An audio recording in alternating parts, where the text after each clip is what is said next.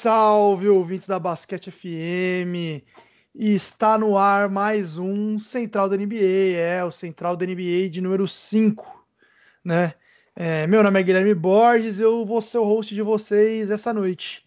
É, e no programa de hoje a gente vai destrinchar, a gente vai analisar, a gente vai aí no nosso primeiro bloco é, falar de todos os pormenores do nosso Los Angeles Clippers, o nosso querido Los Angeles Clippers do André Giran, né? Então a gente vai falar um pouco sobre rotações, a gente vai falar um pouco sobre as últimas atuações do time, é, sobre as estratégias aí do, do coach Tai Lu, enfim. A gente vai falar tudo do Clippers para vocês aí, bem pormenorizado, beleza? Aí na sequência a gente vai falar um pouquinho sobre os brasileiros da NBA, né? A gente vai falar sobre as performances, sobre as projeções, é, sobre o que tá rolando com cada um. E no final ainda, no que a gente pode chamar de um terceiro bloco, a gente vai falar sobre os jogadores eleitos, né, os jogadores da semana dessa primeira semana aí da, da NBA. É, e para bater esse papo comigo, então, hoje a gente está aqui com o nosso querido André Giran, torcedor do Clippers. Ele tem, é, ele que tem um, um adesivo do Clippers no, na parte de trás do caminhão dele. Fala aí, André, beleza? Fala, Gui. Fala, Rodrigo. É, hoje a gente vai destrinchar um pouquinho do que está sendo esse Clippers com, com o Lu, né? O que o que tá vindo a ser esse Clippers na temporada e o que pode vir a ser. Então, vamos ver, vamos, vamos. mais para frente a gente vai falar um pouquinho da, do que a gente espera. Bacana. E também ele, né, como o André já adiantou, e o Rodrigo Barbosa, nosso querido torcedor do Timberwolves, né? Que vai jogar contra o Clippers aí. O próximo jogo é, é do Clippers é contra o Timberwolves. E aí, Rodrigão, beleza? Fala Gui, fala André, pessoal que nos ouve. É, primeiro, eu quero prestar condolências ao André pelo jogo de ontem. Né? Tomar de 50 pontos não é fácil para ninguém. É, mas hoje o programa de hoje está muito bacana. A gente vai, como o André disse, destrinchar tudo que está acontecendo nesse Clippers, de bom e de ruim, né? É, a gente vai destacar bastante o Raulzinho, né, que ganhou espaço no, no Wizards, então é um assunto bem bacana para a gente falar também. E os jogadores da semana, como você também falou, Gui, Sabonis e Ingram tiveram ótimas semanas e lideraram os seus times na, na liga. Show, é isso aí, vamos embora. É, então, como a gente falou, né, a gente vai começar falando do Clippers. E só para contextualizar a galera um pouco, né? O Clippers é um dos times que já jogou três partidas, né? Até agora a gente teve aí, em regra, três rodadas, né? Da NBA. É, alguns times jogaram menos, outros times não, nenhum time jogou mais. Mas é, foram três jogos ao todo, né? É, o Clippers ele jogou na, na, primeira noite aí com o Lakers, né? É, viu que eu acho um pouco irônico, né? Um pouquinho de sacanagem da NBA colocar Lakers e Clippers aí na cerimônia de, de entrega dos anéis, né? É, mas o Clippers deu uma carimbadinha na faixa do Lakers é, e acabou ganhando o confronto de, por 116 a 109. É, e os destaque, o destaque principal nesse jogo foi Paul George, que fez 36, 33 pontos, desculpa. Ele foi no plus minus, ele teve mais 17. É um aproveitamento muito bom de bola de 3, né? Ele arremessou 5 de 8, 62%. É, dos arremessos de quadra como um todo, foi 13 de 18, né? E ele também contribuiu com rebotes, foram seis rebotes, enfim. Foi um jogo bem né, all around aí do nosso querido PG. É claro que o Kawhi Leonard também foi uma peça importante ali, mas eu acho que o Paul George foi mais importante nessa primeira partida. Na segunda partida, uma reedição da final de conferência, né? É, é, já machuca o Clippers só de ouvir final de, de, final de conferência, não, desculpa, né? Semifinal de conferência. O Clippers não chegou na final de conferência. É, mas na semifinal de conferência, então, a gente teve essa reedição aí, Denver Nuggets e Clippers. O Clippers é, foi, foi um jogo fácil para o Clippers, digamos assim, né? Foi 121 a 108. É, nesse jogo, Paul George e Kawhi Leonard dividiram bastante a atenção ali, mas eu acho que a contribuição do Serge Ibaka e do Nicolas Batum foram, foram bem interessantes para esse jogo em específico. E depois, né, no jogo de ontem aí, é, ou anteontem, dependendo de quando você está ouvindo esse podcast, a gente teve a partida entre Clippers e Mavs. E aí, meus queridos, aí a coisa ficou bem feia, né? É, nesse jogo aí, é, o Kawhi Leonard não jogou, né? É, ele foi. Deu o famoso load management, né? Foi poupado um pouquinho aí, né? E a coisa foi bem feia, foi 124 a 73, né? Nos dois primeiros, no, no primeiro, no, no, primeiro período, né? Nos dois primeiros quartos aí, é, o Clippers só fez 27 pontos e tomou 77, é, a maior é, diferença da, da história é, do Clippers, né? É, acho que da NBA, inclusive, né? De, de meio tempo aí, 50 pontos de diferença já no, é, na metade do jogo. É interessante que o, o, Dallas fez 77 pontos na metade né, do, do jogo. E o Clippers fez 73 pontos ao todo. Ou seja, é, se o Clippers tivesse. Se o, se o, Dallas não tivesse feito mais nenhum ponto é, na partida inteira, só os pontos que ele fez é, no primeiro e segundo quarto, é, o Dallas ainda assim teria ganhado a partida de 4, né? Seria 77 a, a 73. Para vocês verem como foi é, vergonhosa realmente essa atuação do, do Clippers. Um apagão geral que não é comum, né? E a gente também não acredita que vá é, acontecer é, outras vezes. Eu vou abrir aqui falando um pouquinho do que eu vi é, nesse Clippers, né? É, eu acho que assim, o jogo do, do Dallas Mavericks, que a gente, enfim, é impossível de analisar. É um jogo onde o Clippers foi muito mal, o Kawhi Leonard não estava é, jogando, e obviamente que isso não é desculpa, porque, enfim, um cara só não vai fazer é, tamanha diferença, né? Não acho que não foi a diferença de um cara ali, foi, foi uma questão estrutural que aconteceu com o Clippers é, naquele jogo. É, mas o que a gente está vendo do Clippers, na verdade, é bem positivo o que a gente viu até agora, né? Um Clippers bem diferente é, do que a gente viu é, na temporada passada, né? Eu vou focar nos pontos positivos primeiro. Eu acho que é um Clippers que é, passa mais a bola, é, o, tipo, o número de assistências do Clippers, o número de passes do Clippers é, ultrapassem muito assim o número de passes que eles deram na temporada passada até então. É, então, assim, é, a gente vê um time menos focado realmente né, no isoball, a gente vê um time que joga um pouquinho mais coletivamente. É, o Clippers não fez muitas, é, não, não adicionou muitas peças na free agency, na, na desculpa, na off-season mas as peças que eles adicionaram é, se mostram efetivas, né? Então, o Serge Ibaka até agora é, foi efetivo, apesar de é, no jogo contra o Lakers, eu até achei que ele foi bem, mas eu achei que, enfim, é, defensivamente ali, achei que ele deu algumas, algumas escorregadas e tal. É, mas ofensivamente ele foi muito bem, né? Ele muda assim o estilo do jogo do, do Clippers, ele possibilita o Clippers fazer o pick and pop, né? É, fazer triangulações não triângulo, tá, André? Fazer triangulações é, com, com o Serge Ibaka é, saindo para arremessar e não infiltrando somente, né? É, então, assim, ele, apesar de ter adicionado poucas peças, adicionou peças que adicionam muitas outras opções ofensivas, né? É, o Kennard também vindo muito bem do banco, muito melhor do que o Landry Shamet. É, o Nicolas Batum ali também fazendo né, a sua função. A gente tem que lembrar que ainda tem o Morris para voltar para esse time aí. Eu não sei se a volta do Morris é um bom sinal ou um mau sinal, porque o Morris é um cara que acaba que segura bastante a bola, né? E o Batum joga mais coletivamente, então talvez é, o número de ISOs volte a aumentar, enfim. Mas até agora eu tenho é, gostado bastante aí do que do que eu vi desse Clippers aí. De novo, né, gente? É, a gente tá falando aqui de três jogos, né? É, dois, o Clippers jogou muito bem, um deles ele levou um, uma derrota cachapante, então é claro que vão ter altos e baixos, é um time que está é, em reconstrução, mas os sinais até agora, e aí um time que está que tá se construindo, a gente sempre busca isso, né? É, então, o que, que a gente pode ver que está se reproduzindo nos jogos, né? Então, o toque de bola, é, o fato de dividir a responsabilidade entre mais jogadores ali, o Nicolas Batum, o Ibaka também, é, jogando bastante, né? Então, eu acho que assim, de positivo é, é, isso, né? A gente vê um time mais estruturado do que a gente via na mão do Doc Rivers, mesmo nesse pouco, é, nesse curto período de tempo. E se nesse curto período de tempo o time já mostrou bastante, né?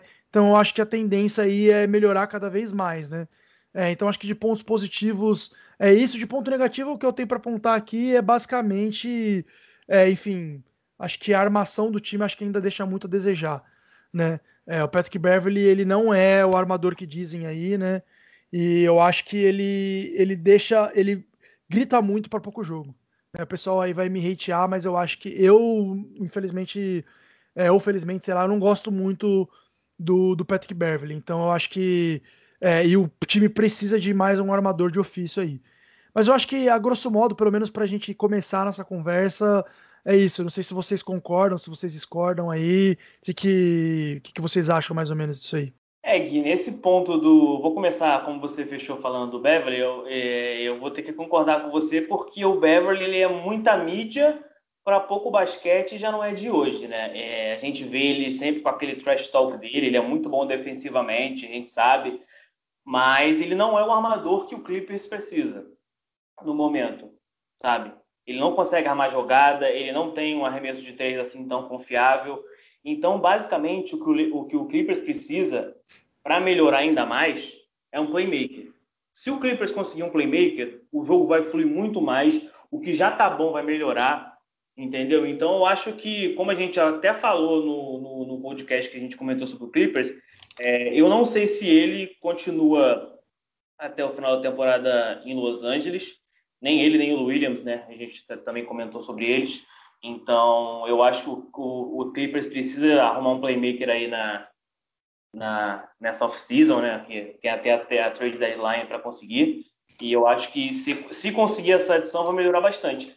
É, e foi o que você disse, né, Gui? É, esse jogo contra o, contra o Dallas Mavericks não dá para a gente tirar de parâmetro, porque foi um jogo completamente atípico. O, o Kawhi Leonard não jogou.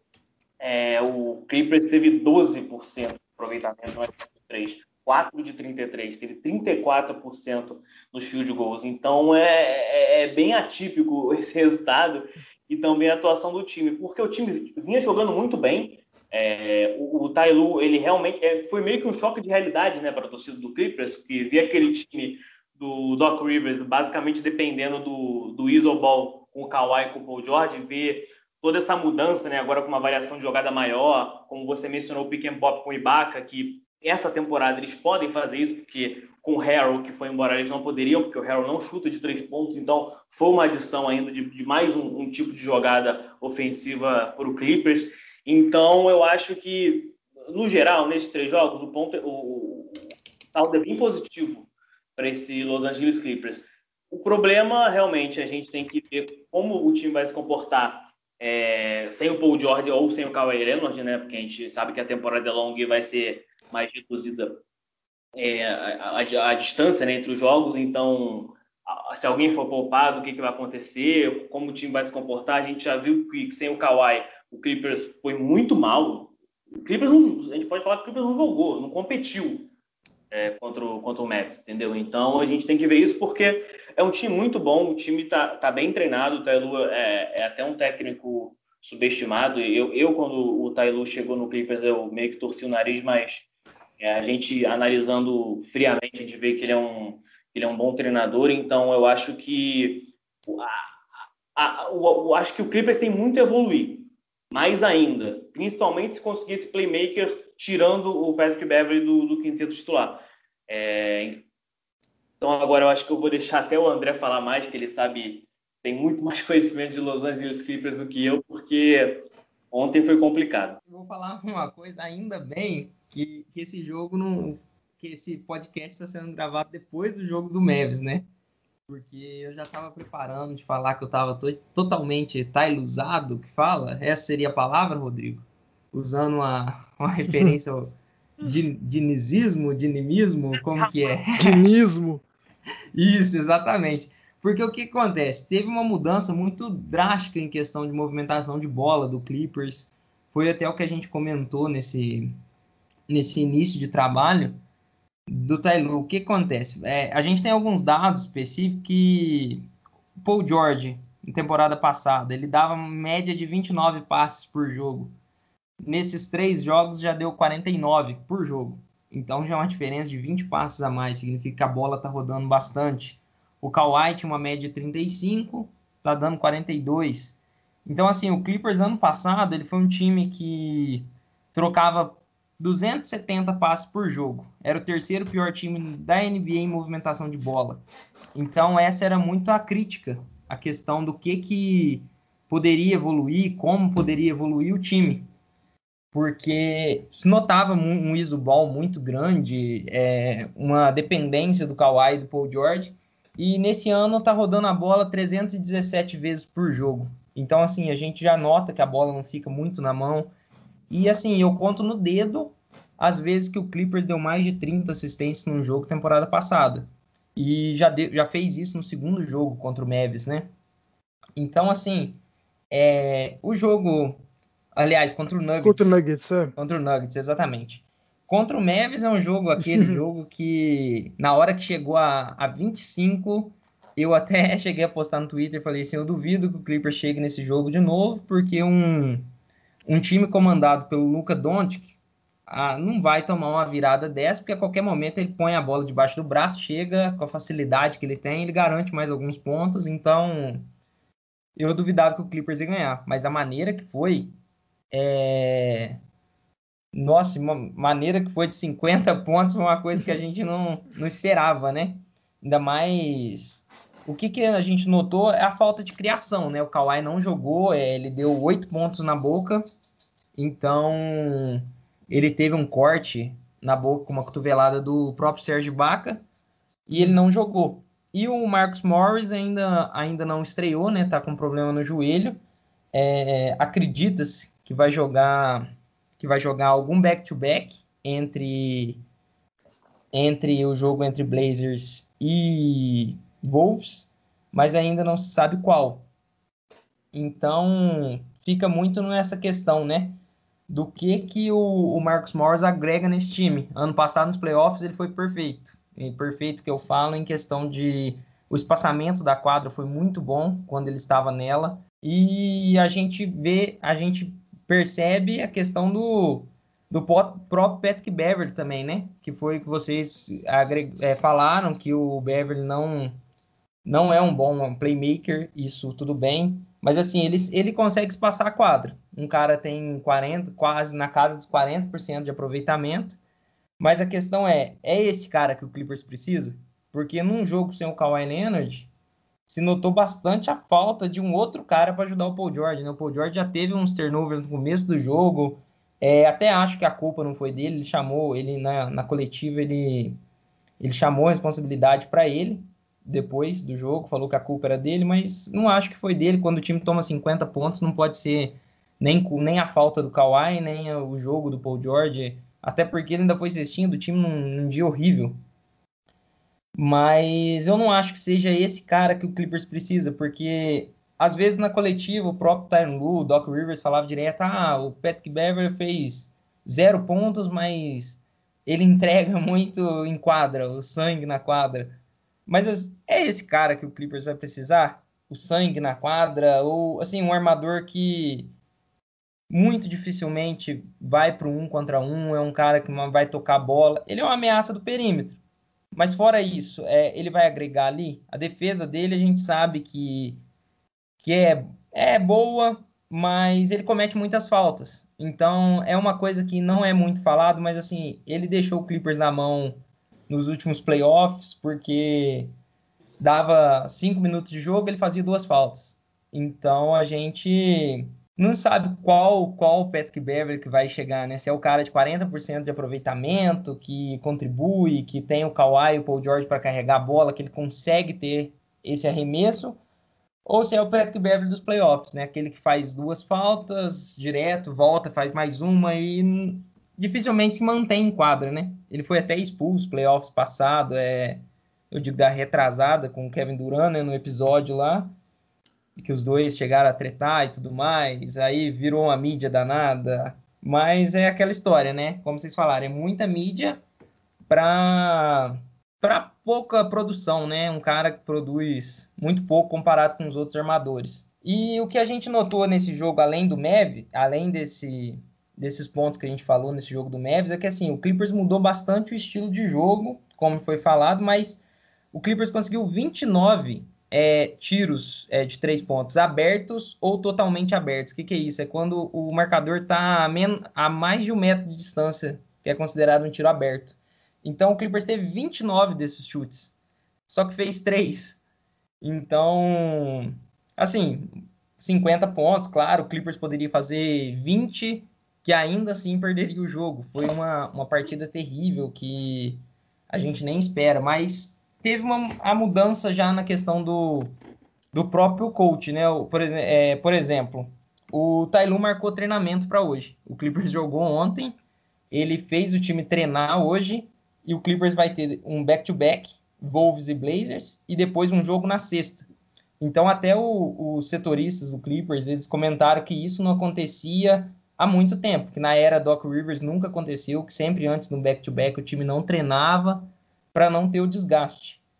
Mas eu acho válido essa questão desse treino. Com, com certeza não deve ter sido um treino pesado, deve ter sido um treino para organizar algumas coisas. Como o sistema é novo, tanto de ataque quanto de defesa, é, é válido esse treino para início de trabalho, porque quanto mais cedo o time começar a se ajustar, a se entrosar, é, pode se esperar algo melhor no, na corrida dos playoffs, né? Quem sabe uma final de conferência, né? Como a gente, como o Gui o Rodrigo sempre brinca que o Clippers não chega, não chega, não chega. Eu acho que esse ano tá até mais desacreditado. A derrota ontem a gente viu muitos comentários nesse tipo: ah, o Clippers não. O Clippers é o Clippers, o Clippers não vai chegar. E assim, a gente, como torcedor, já tá até um pouco calejado, né? Mas a gente espera que, que mude um pouco o panorama, né? E eu queria ver com o Rodrigo é, o que, que ele também vai esperar desse, desse Wolves contra o, o Clippers, né? O que, que ele espera do, do próprio time do Wolves, o que, que ele acha que vai ser o jogo, se o Clippers joga com Kawhi, Marcus Morris, ou se jogar sem, o resultado que ele espera. André, vou ser bem sincero, sinceramente mesmo, eu espero que o Wolves faça o papel de Clippers contra o Mavis. tem o Carlton e tal e não tem previsão de volta ainda, a beleza, a expectativa é boa, é, a lesão não foi grave, não vai precisar de cirurgia. Ontem contra o Lakers, o Okogi saiu machucado também. É, o, segundo os insiders, né, os jornalistas de Minnesota, também não foi grave, mas ele não deve jogar contra o Clippers. Então vai ser um jogo bem complicado. Eu, eu, eu tenho zero expectativa de vitória nesse jogo, porque provavelmente o Kawhi vai voltar, como ele já foi poupado contra o Mavis, ele deve voltar. O Paul George também deve jogar. O Morris não vai fazer muita diferença nesse jogo, sinceramente. Então eu tô zero otimista para esse Clippers e time Wolves na terça-feira, na madrugada, né? De terça para quarta. O, uma coisa que eu ia falar, é, tava pensando aqui enquanto o André tava falando, tá? E, e até no que o Rodrigo falou, é, o que eu achei interessante, e aí negativamente, na verdade, é, do ponto de vista do Clippers é que é o seguinte: é, tanto no jogo contra. O, o jogo do Mavis foi um apagão total, né? É, agora, no jogo contra o Lakers, a gente teve momentos de apagão do Clippers também, porque assim, era um jogo claramente onde o Lakers, principalmente Anthony Davis e LeBron James, não estavam é, assim, na vibe de jogar, você conseguia ver claramente isso, né? É, jogaram menos de 30 minutos os dois. É, então e, e, mesmo assim, em determinado momento ali, é, o Clippers deixou o Lakers chegar é, e fossem alguns ataques bem sucedidos ali, a história do jogo poderia ser outra, né? Então, uma coisa que é que é um que, e aí passa por aquilo que o André falou é, e passa por esse negócio da ausência do Kawhi, etc. Antes, é, o Clippers ele podia, enfim, não se preocupar tanto com o time que ia entrar, sabe, como time reserva é, ou seja, porque entra Lou Williams e Montrezl Harrell, e aí ficaria em quadra um entre é, Kawhi Leonard e Paul George, beleza, você tem um time que consegue pontuar, que consegue manter uma certa estabilidade e, cons e que consegue, é, se não defender, é, pelo menos pontuar bastante no outro time, né, e ficar ali elas por elas no, na pior das hipóteses. Agora, cara, é, o Clippers vai precisar encaixar as peças, né? É, e ainda bem que eles têm o Tailu, porque o Tailu consegue fazer isso melhor é, do que o Doc Rivers. Mas ainda assim é um pouco preocupante, né? É, que o Clippers tenha mostrado esses, esses sinais nesses é, em dois dos três jogos, né? É, porque como a gente está falando, né? A gente quando, quando o espaço a mostrar é pequeno, então só três jogos, a gente vê as coisas que se repetem, né? Então, a movimentação que se repete, a movimentação de bola que se repete, né, a movimentação dos jogadores também. E nesse, nesse ponto específico, né, é, as rotações que o Clippers vai usar, né? É, então é claro que, enfim, com o Morris isso muda um pouco, é, mas ainda assim, é, e sendo o Serge Ibaka um cara mais velho e tudo mais, é, eu vejo aí que o Clippers talvez tenha uma certa dificuldade é, com a segunda unidade e tal. É claro que sim, né? Nos playoffs, de novo, é, os jogadores eles jogam muito tempo, é, os jogadores principais né, jogam muito tempo, então isso acaba que não faz tanta diferença. Mas pensando aí nos, nos adversários do Clippers, né? Se ano passado é, o que se falava do Clippers e o que se colocava do Clippers como campeão era porque era um time super profundo e que conseguiria, é, é, enfim, vencer Lakers ou outros times no banco, é, esse ano a, a conversa mudou um pouco, né? É, eu não sei como o André vê aí esse time reserva do Clippers, se ele gosta, se ele espera mais uma é, mais uma adição aí na, na, até a trade deadline, como, como o Rodrigo falou, mas enfim, eu acho que esse é um ponto a se considerar, né? Quer dizer, é, o que fazer quando Paul George não está respondendo sem Kawhi, né, em quadra, é, e você precisa dar um tempo para o Kawhi descansar, enfim. Então, como é que vai ser, né, a montagem da rotação é, nos playoffs, né? Acho que esse é um ponto que a gente que, que é o ponto crucial que vai fazer o Clipper chegar ou não longe nesses playoffs aí, né? Gui, é, vale lembrar também é que assim, é, esse ano a montagem da rotação ela é diferente. O Doc Rivers normalmente ele descansava o Kawhi e o Paul George ao mesmo tempo. Uhum. Então esse ano a gente nota que o, o Tailu já deixou claro que toda vez em quadro ele vai ter sempre Kawhi ou Paul George. Então não vai ser mais a questão de é, o Doc Rivers gostava muito de usar a segunda unidade inteira.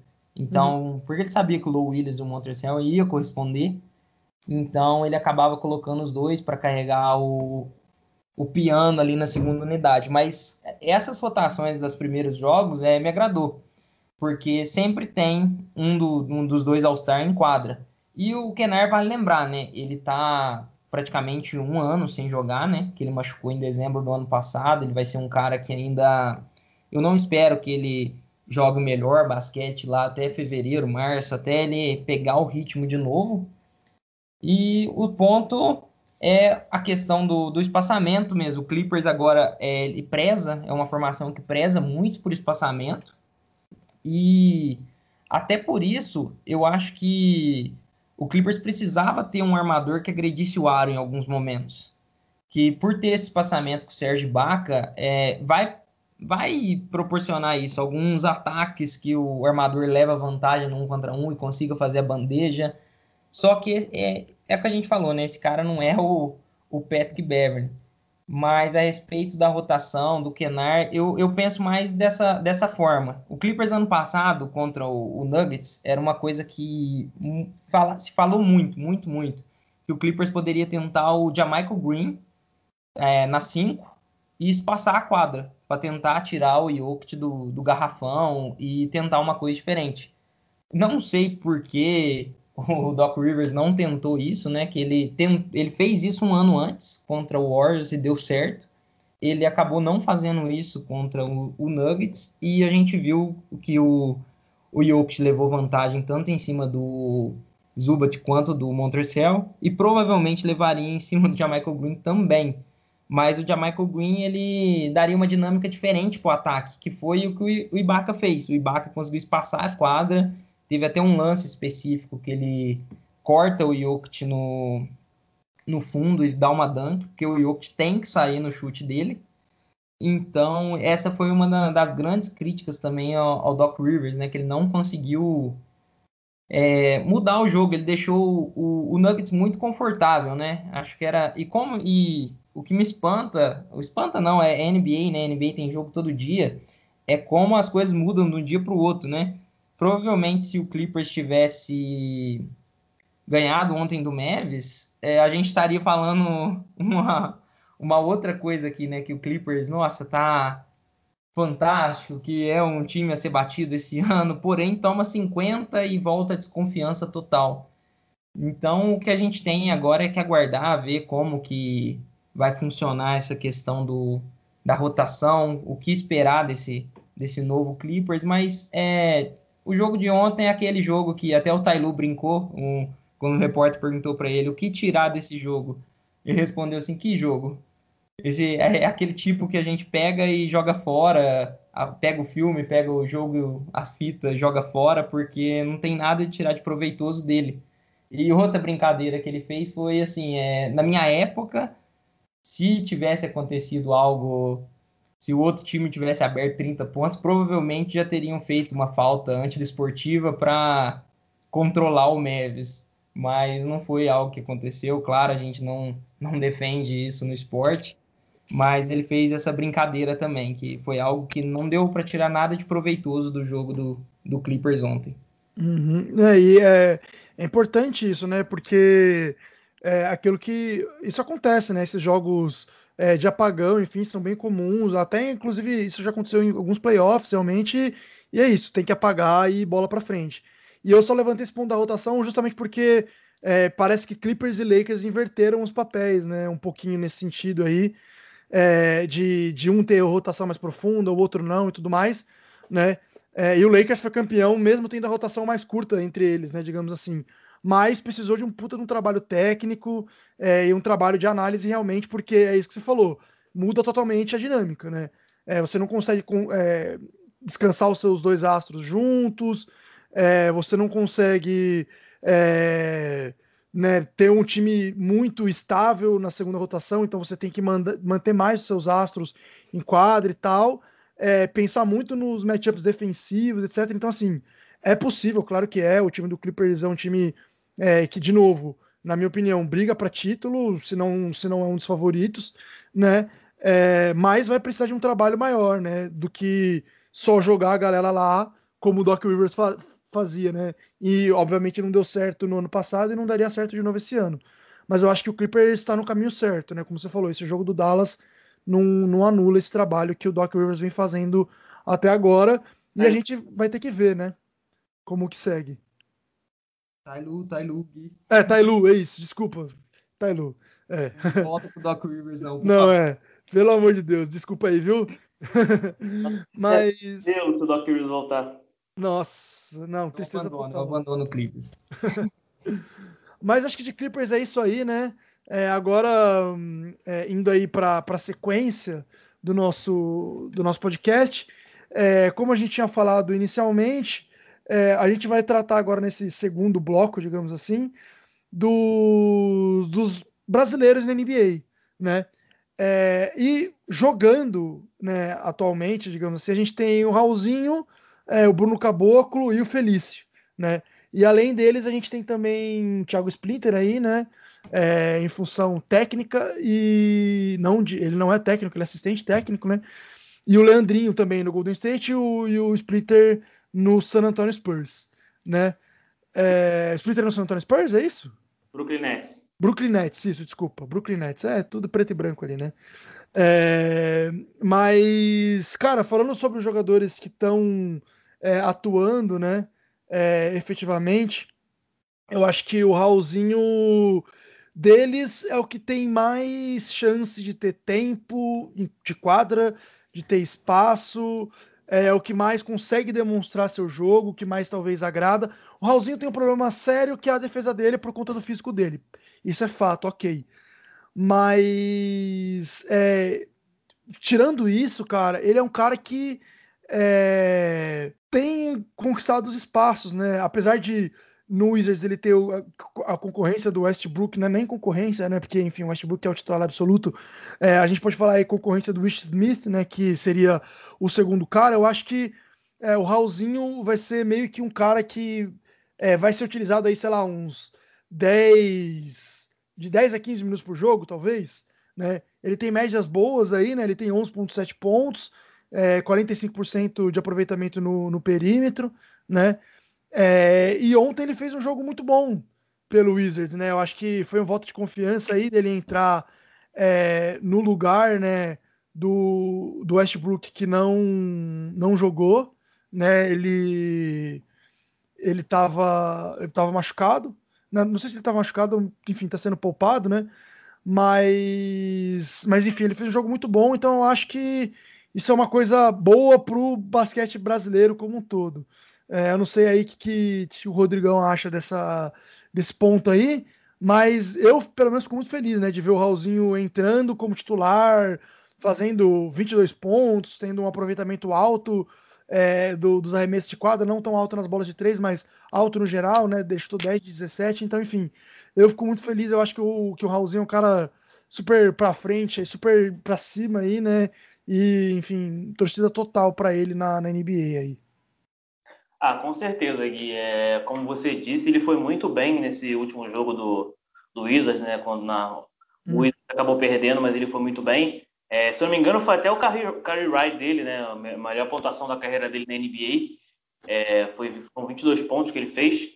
É, então ele está ele tá conseguindo o espaço dele no Wizards e eu vou ser bem sincero, eu não esperava que ele conseguisse esse espaço, não, justamente pela concorrência do Smith, que é um cara já veterano na liga, é, sempre foi um reserva ali, não vou dizer confiável, mas um reserva ali presente, então ele está conseguindo jogar. Ele, nesses três jogos ele jogou aproximadamente 17 minutos e essa é a maior minutagem dele desde a temporada de calor dele no, no Utah Jazz, que foi lá em 2015, 2016. Então, isso é um ponto para a gente observar também.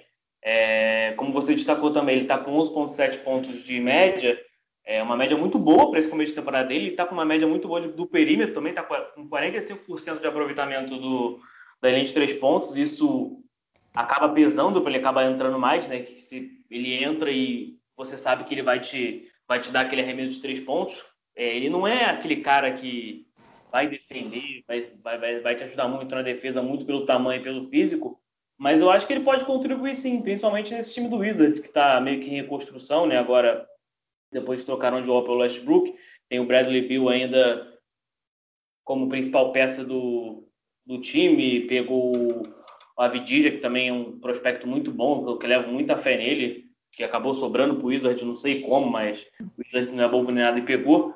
Então, é, eu gostei bastante do, do, do Raulzinho, sim. E do. Agora eu vou falar um pouquinho, vou passar só um pente fino rápido nos outros brasileiros. O Caboclo, é, cara, ele chegou no Houston e ele quase não jogou. É, e nesses três primeiros jogos, nesse primeiro jogo, na verdade, né, do Rockets na, na temporada, ele não entrou em quadra. É, ele, foi, ele, ele, tinha, ele era uma peça muito importante no Memphis Grizzlies, né, antes de, de ser trocado para o Wilson Rockets o, na, na, lá na temporada de 18 19, né? Depois na 19 e 20 ele já não jogou tanto assim, mas eu lembro que ele fez bons jogos na, na temporada de 18 19. Eu lembro até de um jogo contra o Wolves que ele foi muito bem na, na vitória do Grizzlies, foi peça importantíssima. É, ele, ele, teve, ele teve médias de 8,3 pontos, 4,6 rebotes e um toco nessa, nessa temporada, que foi talvez a melhor dele na NBA. Então a gente tem que ver como é que ele vai se ajustar nesse time do Rockets, né? Que ao que parece é uma bomba relógio com essa situação de James Harden, mas tem que ver se, se, ele vai conseguir espaço, o espaço dele, se não vai, se vão colocar ele para a J-League, para a Liga de Desenvolvimento. A gente ainda tem que ver, porque o Houston Rockets é, jogou um jogo, se eu não me engano, né?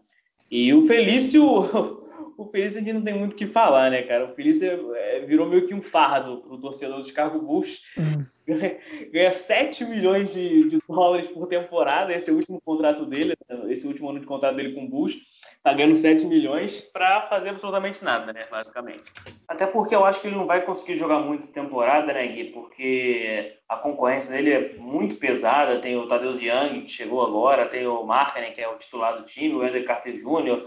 E se também o, o técnico do Bulls quiser botar o Patrick Williams ali, que é o calouro, pode jogar no small ball, ele pode jogar ali também.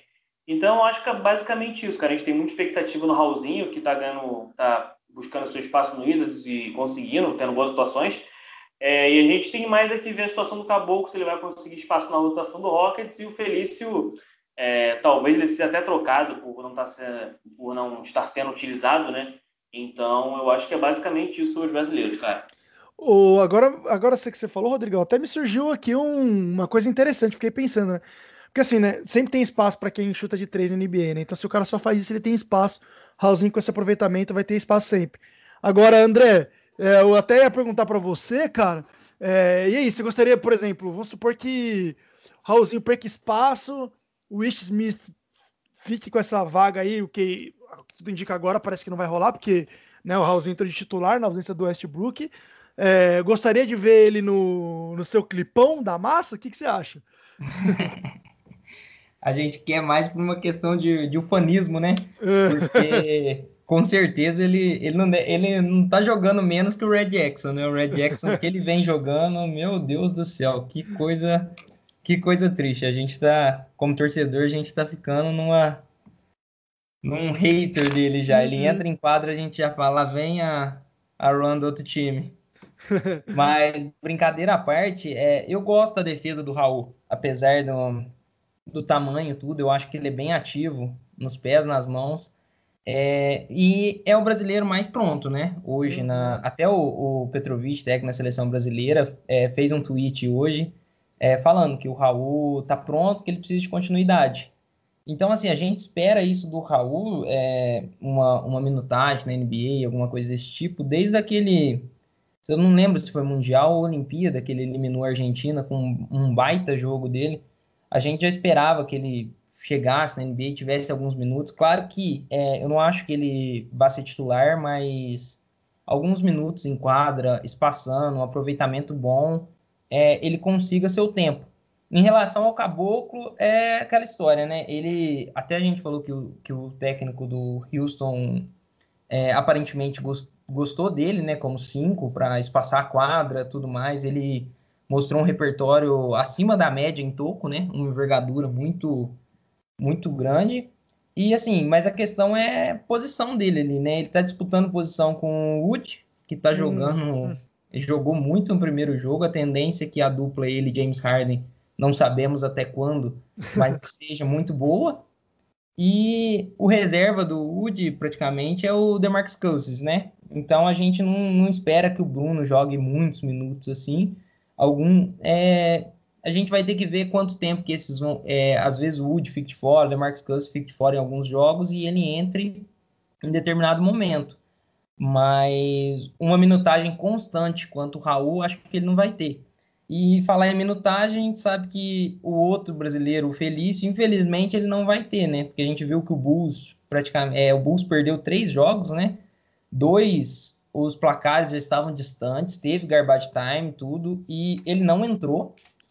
E um outro jogo foi o Game Winner, né? Foi uhum. o Game Winner contra o Warriors. E assim, se, o, se ele não tá jogando, infelizmente, no garbage time, a gente já fica até receoso que seja o último ano dele na NBA, né? Eu não acho que, que algum time possa ofertar por ele ano que vem. Ele é até aspirante, como o Rodrigo falou. É, não sei se o Bulls consegue usar o valor dele numa determinada troca. É, fica, é, fica essa dúvida, né, para a temporada, se consegue mandar ele. Tem, o Bulls tem outros aspirantes que às vezes consiga negociar, mas infelizmente, é, para tristeza de nós brasileiros, né, e para felicidade de alguns torcedores do Bulls que não gostam Felício. Alguns, é... Alguns torcedores do Bulls você foi gentil, hein? Infelizmente, ele aparentemente ele não vai ter minutos, né? Então, assim, a gente espera ou que ele possa ser trocado ou que infelizmente seja o último ano dele na, na NBA. Não tem expectativa que ele continue jogando por lá. É, fica mais ou menos assim, essa parte dos três brasileiros, né? É, cara, eu não sei, esse negócio do Felício, eu não sei quando que começou isso de é, enfim, ele chegou lá com uma certa expectativa, né? E, pô, é triste demais ver que ele virou assim, é, como o Rodrigo falou, um fardo realmente, cara. A torcida do Bulls, e eu tô falando da torcida de lá de fora, cara.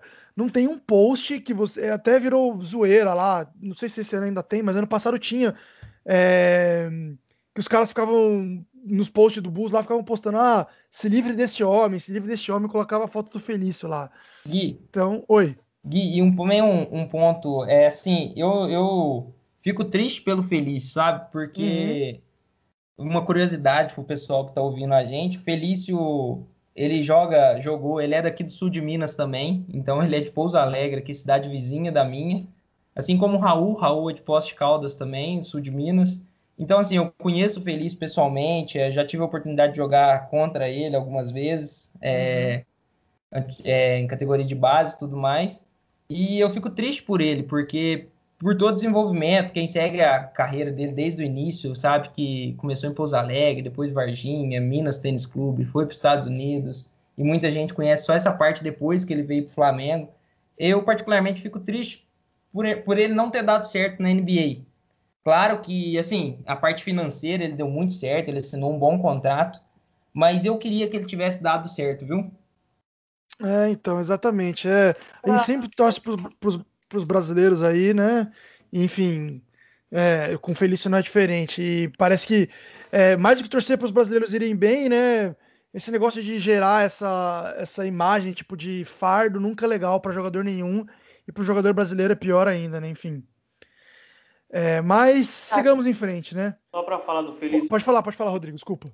Você tinha falado, você mencionou que ele começou uma certa expectativa né, no, no Chicago Bulls. Uhum. Em 2017, é, eu, eu, eu, citei aqui né, que o contrato dele está no último ano. Em 2017, ele assinou, ele assinou uma extensão de quatro anos de 32 milhões de dólares. Então, o Bulls ele também criou uma expectativa do Felício que ele pudesse evoluir. Ele está com 28 anos agora e foi o que o André falou. Essa provavelmente tende a ser a última temporada dele na NBA, né? É, exatamente. É, é, realmente bem, bem triste. Mas, enfim, vamos seguir em frente aqui, né? Que ainda falta um último assunto para a gente falar, que é sobre os jogadores da semana, aí, primeira semana da NBA. É, e a gente tem surpresas, talvez. Não sei se eu posso dizer surpresas, né?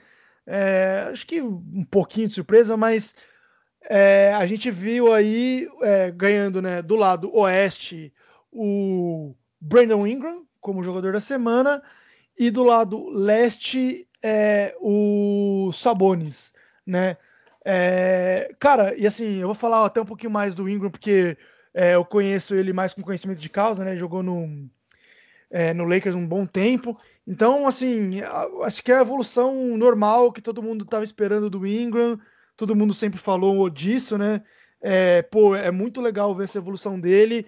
É, ainda acho que ele tem mais ainda a evoluir, né? É, ainda ele tem que achar mais consistência no, durante os jogos. É, tudo bem, cara. Ele alcançou aí o nível é, de All-Star, talvez, temporada passada, né? Ele foi, ele foi pro All-Star, mas isso é meio que duvidoso ali, porque a gente tem umas pessoas que ficaram fora que talvez não tivessem. não tinham que ter ficado fora e tal.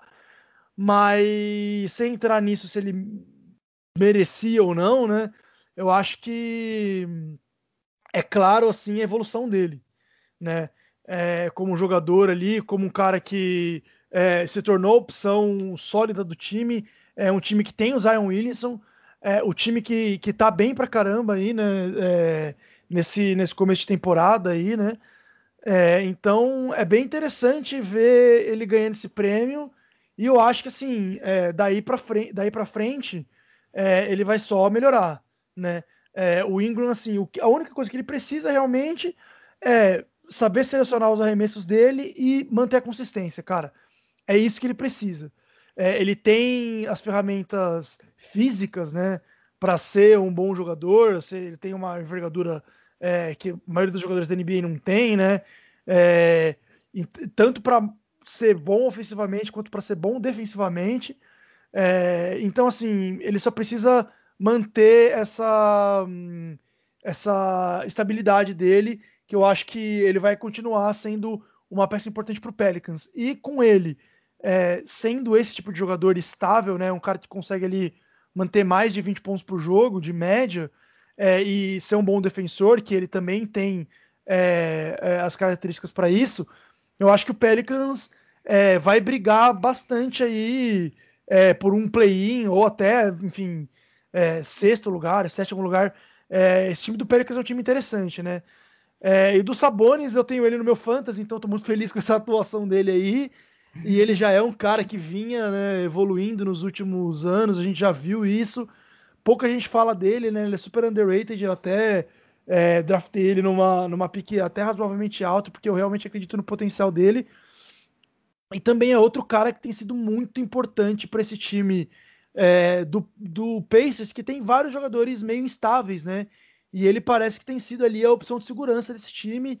E gosto muito do jogo dele também. Eu não sei, enfim, qual, acho que a gente nunca conversou, né, sobre Sabonis, né? Não é um cara que a gente fala o dia inteiro, assim, né? Então não sei exatamente qual é a opinião de vocês, mas eu particularmente sempre gostei bastante do jogo do Sabonis, cara. Eu vou. É... Oh, vai, vai você, André. ele não é um cara, um cara midiático, né? Que a gente Exato, fala, é. chega no grupo e fala assim, gente, temos que falar sobre Sabonis. Pô, exatamente. É, pelo menos nunca aconteceu isso. Mas, assim, ele teve um triple-double, né? O Sabonis também nesses três primeiros jogos. Mas vale lembrar que o Pacers, é, o Pacers jogou contra o Knicks e contra o Bulls, né? Uhum. Então, os dois primeiros jogos do Pacers não eram lá. É, não vou Desafiadores, falar. né? desafiadores, porque ontem uma rodada maluca no NBA, o Knicks botou 20 pontos no Bucks, então é, não, não, vou nem falar desafiadores em si, mas os números dele influem bastante. É, e, e, assim, ele é um cara que teve um contrato, eu achei uma extensão bem barata, né? O cara ganha 18 milhões por uhum. ano e um cara que produz bem mais do que do que é pago a ele, né? Então, comparado com os outros jogadores que, que recebem mais que ele, com extensões bem maiores, e a gente já pode esperar, por exemplo, o Joe Collins ganhando bem mais que ele, né? Foi até um assunto do, do grupo esses dias para trás. Em relação ao Ingram, assim, é, por tudo que se criou a questão do Anthony Davis falando que queria ser trocado para o Lakers e tudo mais, é, eu considero essa troca vencedor. Os dois times venceu, porque o Pelicans conseguiu um All-Star pelos próximos cinco anos, né? Com a extensão agora, com uma evolução é, constante. Então, o que a gente esperava dele está acontecendo e a expectativa é que o Pelicans chegue pelo menos entre os 10 esse ano. Né? Já era uma expectativa de do Zion e do Ingram estarem nos playoffs ano passado, mas a bolha deles foi um pouco decepcionante em si do Pelicans. E eu, como a gente falou de Clippers, eu vou puxar um pouquinho. Eu até brinquei com, com o Gui, com o Rodrigo, que eu achava que esse jogador da semana já estava com o nome do Paul George, por tudo que ele fez no jogo contra o Nuggets e contra o Lakers, porém o, o do Mavis destruiu ele. Então, merecido o Ingram ter levado esse aí também. É, eu vou discordar só um pouquinho do, do André em relação ao Sabonis, porque eu já sou adepto do sabonismo. Não estou. eu acho acho, como o Gui falou, o Sabonis muito subestimado. Ele é muito bom jogador, muito bom jogador mesmo. A gente vê esse time do Pacers com o Brogdon, tem o TJ Warren, tem o Oladipo, tem o Miles Turner. A gente sempre olha para esses caras e acaba esquecendo dos Sabonis. Exato. O Pacers o melhor, o melhor desses jogadores e o mais regular também. Uhum. E, e, como o André disse, ele fez um, um triple-double nessa, nessa sequência né, de três jogos que ele teve na semana, que foi contra o Chicago Bulls. Mas o último jogo do Pacers foi contra o Boston Celtics. E além dele ter ido bem, que ele fez 19 pontos, pegou 10 rebotes e deu 5 assistências, ele ainda foi responsável pelo game winner do time. Então ele deu a vitória para o Pacers contra o concorrente direto ali na, na, na, no leste, que é o Boston Celtics, né, que deve ir para os playoffs. Então é, é, é, bem, é, bem, é bem bacana a gente ver o Sabonis, o Sabonis assim, abraçando essa causa de, de franchise franchise player do, do, do, Indiana Pacers. E o que mais me chama atenção, cara, nessas, nesses números do Ingram, foram os jogos que o Pelicans teve nesse, nessa semana, né? Raptors, que é um dos melhores times da Conferência Leste, o Heat, finalista do último ano, e a gente pode até mensurar aí o San Antonio Spurs, porque a gente sabe que o time já está visando uma reconstrução, mas ainda é um time difícil de ser batido, então é, ele ter 26 pontos, 7 rebotes e, 6, e quase 7 assistências de, médias, de média contra esses três times é, é, é, é louvável, porque ele teve grandes atuações. Ele está mostrando também um lado dele mais de playmaker, né? Que a gente tem visto né, nessa temporada. É, ele tendo sete, quase sete assistências de média nesse começo, a gente nota que ele tem mais passado mais a bola. Ele, ele é aquele cara também que pontua, que quando o time precisa ele pontua junto com o Zion, mas a gente tem visto ele passando mais a bola, sendo mais menos egoísta, né? Como diria, a gente pode dizer assim, não que ele já, não que ele fosse egoísta, mas agora ele está sendo muito mais solidário com o time. Então, eu, é, o Ingram é, é, foi um, como o André disse, uma, na troca do Anthony Davis, acho que todo mundo saiu ganhando. O Ingram, junto com o Zion, ele vai, vai levar o time sempre para brigar pelos playoffs. E eu gostei bastante dessa, dessas duas escolhas. Como o André falou, era o Paul George, mas não. E é legal isso que você ressaltou, né? Porque é uma coisa que durante o tempo dele de Lakers e até no começo do com Pelicans, que eu acompanhei também, é, se falou muito sobre, o, é, sobre a habilidade do Ingram de ser um playmaker, porque ele é um cara que tem um ball handle, né? Ele consegue conduzir bem a bola. Ele é um cara alto, então os passes dele normalmente saem de cima, né? É um mismatch para os outros armadores ou, enfim, alarmadores marcarem. Então ele é um cara que ele tem sim essa, essa capacidade de conduzir a bola, de criar para os outros companheiros. E é uma coisa que, enfim, os técnicos dele sempre forçaram, né? É, só resta saber como é que vai ser o restante aí da temporada. Eu acho que ano passado é, eu fiquei com a impressão de que ele ainda era um pouco, ele ainda foi um pouco instável, sabe? É, eu acho que ele deixou a desejar alguns jogos e tal, é, mas, mas ele, obviamente, foi uma melhora é, do ano retrasado. Agora, esse ano, ao que, ao, ao, que tudo indica, né, ele, ele começou com o pé direito aí, né? As médias dele são excelentes, tanto de pontos, quanto de rebotes, quanto de assistências. É, não, assim, média aí mais ou menos de três turnovers, um pouquinho mais de três turnovers é, nesses três primeiros jogos aí é, da, da NBA, né? Então, para um cara que está conduzindo bastante a bola, que tem só 23 anos, vale lembrar isso, ele tem só 23 anos, é, ele chegou na liga muito novo, né? Então, enfim, é, é um cara assim é, que tem tudo para dar certo. A gente só precisa realmente. O, o problema do Ingram, para mim, sempre foi essa questão que o, que o Sabonis, por outro lado, tem de sobra, né? Que é a regularidade, a estabilidade do cara. É um cara que sempre entrega, né? E até Rodrigo falou franchise player, Sabonis, né? É estranho falar isso, é estranho, mas eu acho que, tipo, dá pra gente chegar a afirmar isso justamente por essa questão da regularidade, né? TJ Warren não é um cara regular, Victor Oladipo não tem sido o cara regular, o Brogdon talvez seja é, o verdadeiro franchise player do Indiana, mas é, eu não duvidaria nada assim se o Sabonis realmente se transformasse nesse cara aí, né? Então, pô, eu gostei, achei jogadores não muito da mídia, mas bem interessantes aí, que são aqueles caras que, é, sei lá, como estrela B ou C de um time é, campeão, iriam muito bem, sabe? Gui, é, inclusive no jogo contra. A gente falou bastante do, do Ingram como playmaker. É, no jogo contra o Heat do Natal, né? Que teve aquela maratona, todo mundo assistiu. É, o que a gente nota também ali no terceiro quarto, que ele tava, que tava tentando. Parecia que teve, chegou uma hora que era Ingram contra o Hit, porque uhum. chegou uma sequência que só ele pontuou, só ele armou o jogo, que até o Zion tava descansando.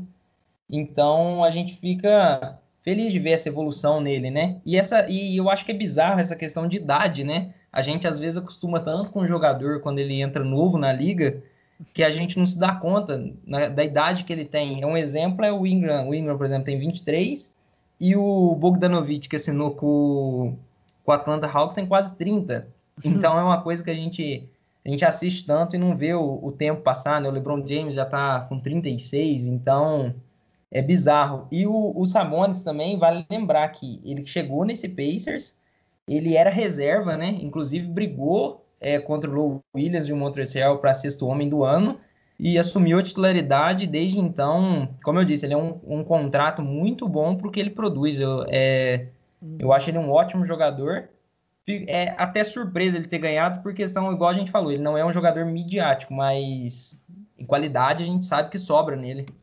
É, e é isso da idade é legal, né? O Ingram ele tem quatro anos de liga, eu acho já, né? Tá indo pro quinto ano. Então, enfim, é, é absurdo. A gente vê o cara há tanto tempo aí, ele tem só 23 anos, né? Então, jogadores para ficar de olho. Mas, cara, acho que é isso por hoje. É, o nosso papo vai, vai se encerrando por aqui. Acho que foi bem produtivo, a gente conseguiu falar bastante, conseguiu é, destrinchar muito Clippers, a gente falou bastante sobre os brasileiros, foi bem legal aí, né? É, falamos bastante também sobre o Ingram, sobre o Sabonis, caras que normalmente não, não, não recebem muita atenção. Então acho que é isso. Eu espero que vocês aí, nossos ouvintes, tenham gostado. A gente continua interagindo com vocês nas, na, nas redes sociais, né? É, basquete, arroba basquete FM no nosso Twitter, no Instagram.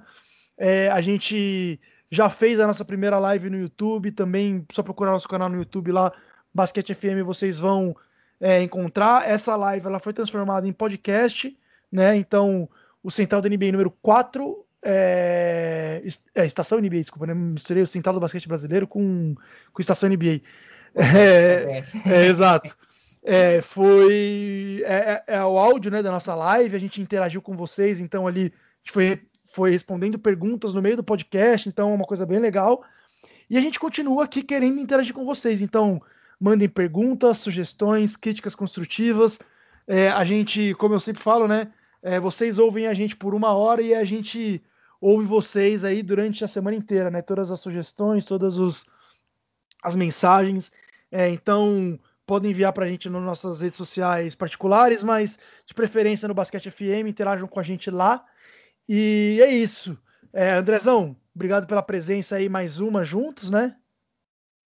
Eu que agradeço, Gui. Obrigado, amigos ouvintes. É, se você chegou até aqui, né? A uhum. gente agradece e a gente, como a gente vem pedindo nas últimas semanas, nos podcasts, a gente espera o feedback para a gente ver o que, que a gente está acertando, o que, que a gente está errando, o que, que vocês esperam que a gente aborde aqui.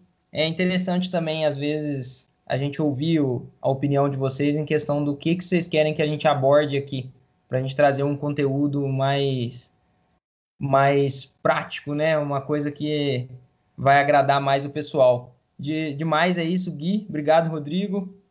Um abraço. É isso aí, com certeza. Valeu, Andrezão. Rodrigão, aquele abraço, hein, cara? Deixa um abraço pra galera aí, vai. Valeu, Gui, valeu, André. Sempre um prazer inenarrável estar com os senhores aqui falando de basquete. É... Só reforçando, sigam a gente na, nas redes sociais, Basquete FM no Twitter, Basquete FM no Instagram. Como o Gui mencionou, a gente já fez a primeira live, tá lá no YouTube, só procurar Basquete FM que tá lá. No mais é isso, falem com a gente nas redes sociais. Críticas, elogios, xingamentos ao Clippers, tudo vocês podem mandar lá. Pode mandar que a gente responde. Abraço. Valeu, galera. Aquele abraço, hein? Falou!